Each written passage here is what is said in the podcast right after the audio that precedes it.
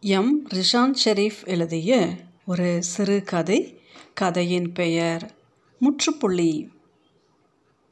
நலீம் நானாவுக்கும் நுஸ்ரத் ராத்தாவுக்குமான காதல் கல்யாணத்தில் முடியாமல் போனது ஒரு பலாப்பழத்தால் என்று சொன்னால் ஆச்சரியமாகத்தான் இருக்கும். நிஜமாகவே ஒரு பலாப்பழமும் நானும் சிஹானும் தான் காரணமாக ஆகிவிட்டோம். அப்பொழுது எனக்கும் சிஹானுக்கும் எட்டு அல்லது ஒன்பது வயது இருக்கும். நலீம் நானாவுக்கு இருபது வயது இருக்கலாம். படித்துவிட்டு வேலை தேடிக்கொண்டிருந்தார் கிராமத்து பிரதான வீதியோரமாகவே எனது வீடு சிஹானின் வீடும் நலீம் நானாவின் காணியும் எனது வீட்டுக்கு பின்னால் உள்ள பெரும் மேட்டுக்கு மேல் இருந்தது. எனது வீட்டுக்கு பின்னால் இருந்த சிஹானின் வீட்டு வாயிலிலிருந்து மொத்த கிராமத்தையும் முழுவதுமாக பார்த்து விடலாம் நளின் நானாவின் காணிக்கு போக நுஸ்ரத் ராத்தாவின் வீட்டின் இடதுபுற மதிலோடு ஒட்டி மூன்றடி பாதை உண்டு. கருங்கற்களை படிகளாய் பதித்த பாதை. அந்த அளவுக்கு உயரமான மேட்டு நிலம் அது. மழை நாட்களில் சேற்றோடு பெருகி வரும் வெள்ளம் அப்பாதையை நிரப்பும்.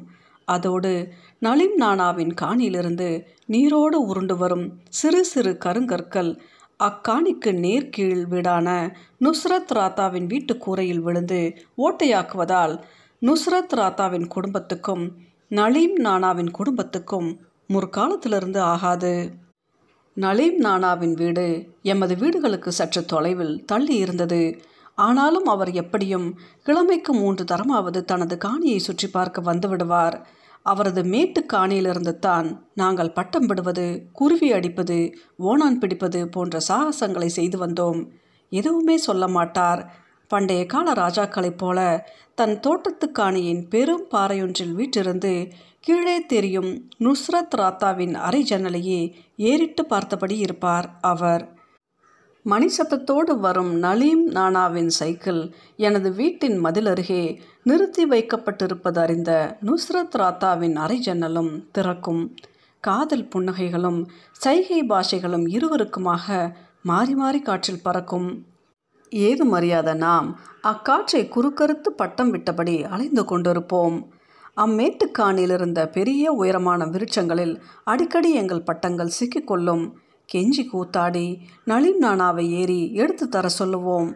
அவரும் ஒரு போர் வீரரின் லாவண்யத்தோடு நுஸ்ரத் ராத்தாவின் அரை ஜன்னலை மாறி மாறி பார்த்துவிட்டு ஏற தயாராகுவார்.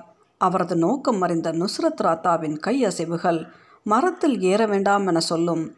ஆனாலும் செயல் வீரர் கருமமே கண்ணாக மரத்தில் ஏறி பட்டத்தை எடுத்து தந்துவிட்டு ஒரு பெருமிதத்தோடு அரை ஜன்னலை நோக்குவார்.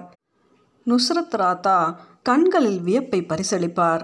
அதற்காகவே பட்டங்கள் அடிக்கடி சிக்க வேண்டும் போல் இருக்கும். காணியில் காய்ந்திருக்கும் கொய்யா பழங்கள் விரலிக்காய்கள் போன்ற சிறு சிறு பழங்களை காதல் பரிசாக தரும் நலீம் நானாவுக்கு உதவியாக நுஸ்ரத் ராத்தாவிடம் யாரும் அறியாமல் அவற்றை கொண்டு போய் கொடுப்பது எமது அவ்வப்போதைய வேலையாக இருந்து வந்தது.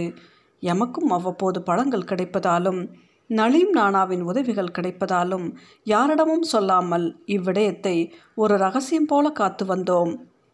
நுஸ்ரத் ராத்தா வீட்டு தலைவாசலுக்கு முன்னால் இருந்த பகுதியிலிருந்து வீதியோடு ஒட்டிய வீட்டு வெளி மதில் வரையில் திராட்சை கொடி பந்தல் போட்டு காய்கள் கொத்து கொத்தாக தொங்கிக் கொண்டிருக்கும்.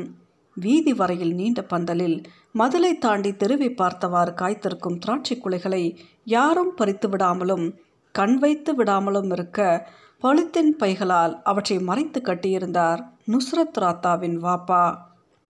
அவர் அப்படி மறைத்து கட்ட வேண்டிய தேவையே இல்லை. ஊராரை அழைத்து அவர் அக்குலைகளை இலவசமாக பறித்து போகும்படி ஆணையிட்டால் கூட யாரும் பறித்து செல்ல மாட்டார்கள்.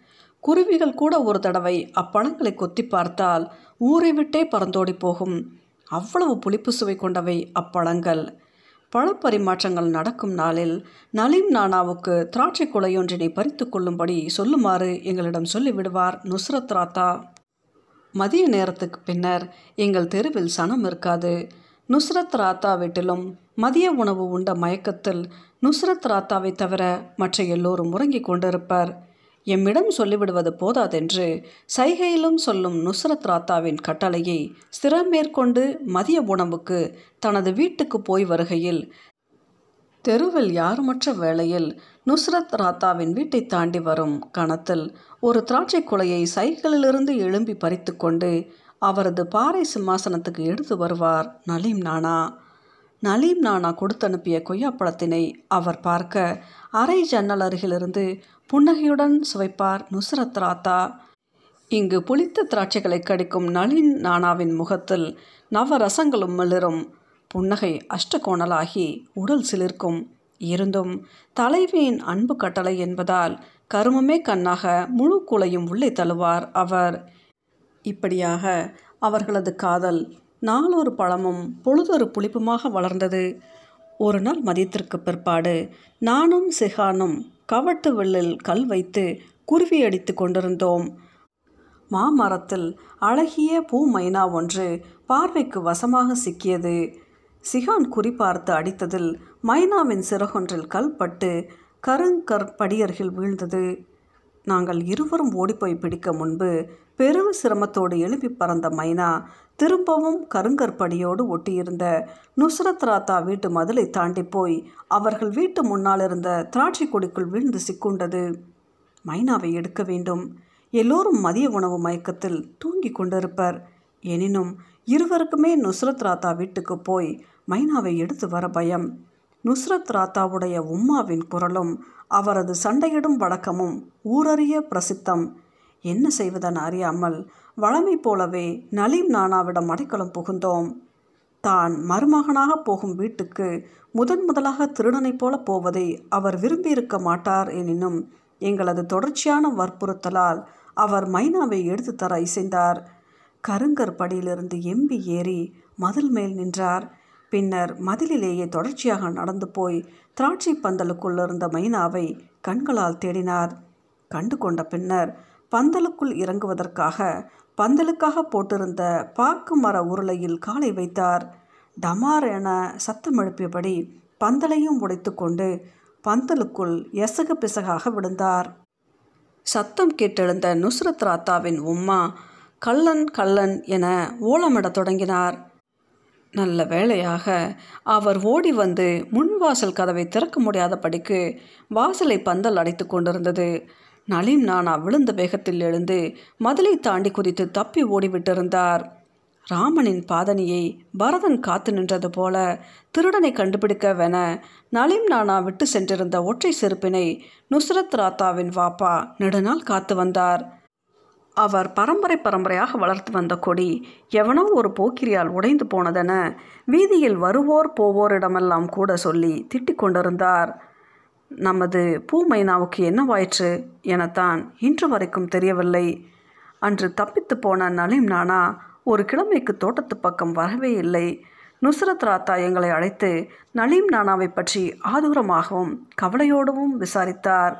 அன்று விழுந்த வேகத்தில் நளிம் நானாவுக்கு இடுப்பு சுலுக்கி கொண்ட விடயத்தை நாம் தாம் அவரிடம் கூறினோம். ஏறத்தாழ பத்து நாட்களின் பின்னர் காணிக்கு வந்த நளிம் நானாவின் கால்களில் புது செருப்புகள் மின்னின. நுசரத் ராத்தாவின் உம்மா நாட்டுக்கோழிகள் வளர்த்து வந்தார். காலையில் திறந்துவிடும் கோழிகள் அநேகமாக நளிம் நானா வீட்டு காணியில்தான் மீந்தபடி இருக்கும். ஒரு முறை ஒரு கோழியை கீரிப்பிள்ளை அடித்து இழுத்து கொண்டு போகையில் நாங்கள் கண்டு கீரியை அடித்து விரட்டி கோழியை காப்பாற்றி விட்டோம் அரை உயிரோடு ரத்தம் வழிய நிலத்தில் கிடந்து துடித்தது அது. கோழியை கொண்டு போய் நுஸ்ரத் ராத்தா வீட்டில் கொடுத்து வரும்படி எமக்கு கட்டளையிட்டார் நளின் நானா? ரத்தம் வழி துடி துடிக்கும் அதனை சுமக்க எம்மால் ஆகாது என கூற மிகுந்த தயக்கத்தோடு தனது தோட்டத்திலிருந்த நுஸ்ரத் ராத்தாவின் வீட்டின் கொல்லை பக்கமாக நலீம் நானா? கோழியை எடுத்து வந்தார். புது ஆடையோடு தலைவாசல் வழியே பன்னீர் தெளிக்க உள்நுழைவதாக கனவு கொண்டிருந்த மருமகன் அவ்வீட்டுக்கு கொல்லிப்புறமாக கைகளில் ரத்தம் வழியே செல்ல வேண்டி வருமென நினைத்து கூட பார்த்திருக்க மாட்டார். நானும் சிகானும் சமையலறைக்குள் இருந்த நுஸ்ரத் ராத்தாவின் உமாவிடம் போய் விடயத்தை கூறினோம். பெரும் பதட்டத்துடன் கீரியை சபித்து சப்தம் எழுப்பியபடி வெளியே வந்தார் அவர். நலீம் நானாவின் கையில் இருந்த கோழியின் தலையை ஒரு குழந்தையை தடவுவது போல தடவி கொடுத்தார். பின்னர் வீட்டில் ஆண்கள் யாரும் இல்லை என சொல்லி நலீம் நானாவையே கோழியை அறுத்து துப்புரவாக்கி தரும்படி கேட்டுக்கொண்டார். நுசரத் ராத்தாவும் சமையலறை ஜன்னலிலிருந்து நலீம் நானாவை பார்த்து கொண்டிருந்தார். வருங்கால மாமியாரின் பணிவான கட்டளையை சிரம் மேற்கொண்டு செயல் வீரர் அக்கோழியை அறுத்து துப்புரவாக்கி கொடுத்தார். அன்றிலிருந்து நலீம் நானாவை நேருக்கு நேராக காணும் பொழுதுகளில் நுஸ்ரத் ராத்தாவின் உம்மாவும் வாப்பாவும் அவருடன் புன்னகைக்கத் தொடங்கினர். சலாம் சொல்லிக்கொண்டனர் தோட்டத்து பப்பாளி பழங்கள் எங்களால் நுஸ்ரத் ராத்தாவின் உம்மாவிடமே நேரடியாக கொடுக்கப்பட்டன. நலீம் நானாவும் நுஸ்ரத் ராத்தாவும் தங்கள் காதல் தடைகளின்றி நிறைவேறும் என்று மகிழ்வோடு கனவுகள் கண்டு காதலை வளர்த்து கொண்டிருந்தனர். அந்த சங்கடமான நாள் வரும் வரையில் நலீம் நானா தோட்டத்தில் அகன்ற பெரிய பலாமரம் ஒன்று இருந்தது.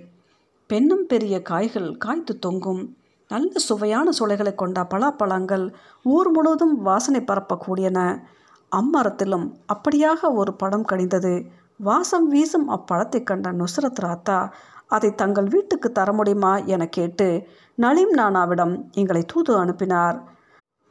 தோட்டத்து பழங்களை எல்லாம் தானாக கொடுத்து அனுப்புபவர் நுஸ்ரத் ராத்தாவே கேட்ட பின்பு கொடுக்காமல் இருப்பாரா அவரே மரத்தில் ஏறி அப்பழத்தினை பறித்து கயிறு கட்டி இறக்குவதை ராத்தா ஜன்னலினோடாக பதற்றத்துடன் பார்த்திருந்தார்.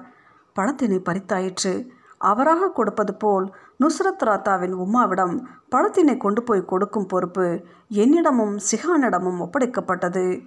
பேய் கணத்துடனான பெரிய உருண்டையான படம் பலாப்பீசின் வழிய வழிய இருவரும் படத்தை தூக்கி அதன் இரு பக்கமாக பிடித்தபடி மிக சிரமத்துடன் அவ்வீட்டிற்கு நேர் மேலே உயர்ந்த மேட்டிலிருந்த மரத்தடியிலிருந்து மெல்ல கீழே இறங்க தொடங்கினோம். சிகான் அப்போது தான் சாரம் அணிய பழகியிருந்தான். தன் சாரம் நழுவுவதாகவும் கட்டிக்கொள்ள வேண்டுமெனவும் சொன்னவனுக்காக ஒரு கணம் பலாப்பழத்தை நிலத்தில் வைத்தோம். யாரும் எதிர்பாராத விதமாக பள்ளத்தில் உருண்டு ஓடத் தொடங்கியது. அது பின்னாலே ஓடியும் பிடிக்க முடியாமல் போன பழம் நுஸ்ரத் ராத்தா வீட்டு சமையலறை கூரையை அகன்ற கிணற்றொன்றின் வாயைப் போல ஓட்டையாக்கி உள்ளே குதித்து சமையலறையில் இருந்த அவரது உம்மாவை அலறி ஓலமிட வைத்த பின் தான் சிதறி கசிந்து ஓய்ந்தது. திடுக்கிடலோடும் பதற்றத்தோடும் வெளியே ஓடி வந்த அவர் பலாமரத்தை பார்த்தபடி நலீம் நானாவையும் அவரது முன்னாள் வருங்கால பரம்பரையையும் சப்தமாக சபிக்கத் தொடங்கினார். நாங்கள் மூவரும் எப்பொழுதோ அவ்விடத்தை விட்டும் ஓடிவிட்டிருந்தோம். நலீம் நானாவை அதற்கு பிறகு அக்காணியில் காண கிடைக்கவில்லை. நாங்கள் போனால் காலை முறைத்து போடுவதாக எங்கள் வீடுகளில் எச்சரிக்கப்பட்டோம். பப்பாளியும் கொய்யாவும் விரலிக்காய்களும் வீணாக படுத்து உதிர்ந்தன. திராட்சை கொடி திரும்ப துளிர்க்க தொடங்கிய நாளொன்றில் பழங்களாலும் பார்வைகளாலும் வளர்ந்து வந்த காதல் இப்படியாக ஒரு பலாப்பழத்தினாலும் எங்களாலும் முடிவுக்கு கொண்டு வரப்பட்டது. எம். ரிஷான் ஷெரீஃப் எழுதிய இந்த சிறுகதையின் பெயர் முற்றுப்புள்ளி.